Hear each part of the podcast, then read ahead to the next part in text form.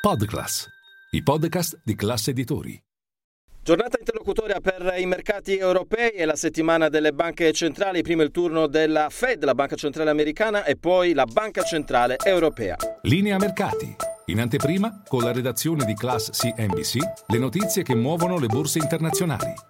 Milano è la migliore, guadagna lo 0,11% con il Fuzimib. Il titolo più acquistato di giornata è Telecom Italia che guadagna il 3% e chiude sopra i 20 centesimi per azione. Bene tra le banche il titolo Unicredit che guadagna l'1,37%. Tra i titoli invece più venduti ci sono gli industriali Pirelli e SNH Industrial in particolare. Lo spread torna un po' di pressione sul mercato obbligazionario che chiude vicino i 190 punti base come differenziale tra i nostri titoli di Stato e quelli tedeschi, con il rendimento delle BTP a 10 anni al 3,8%. Dicevamo settimana ricca di appuntamenti con le banche centrali, si parte con mercoledì la Fed, un rialzo dei tassi di interesse che dovrebbe essere di 50 basis point, come per la Banca Centrale Europea che invece si riunisce giovedì. Giovedì si riunirà anche la Bank of England. In giornata sono arrivate le parole del Presidente del Consiglio Giorgia Meloni che in una diretta sul suo profilo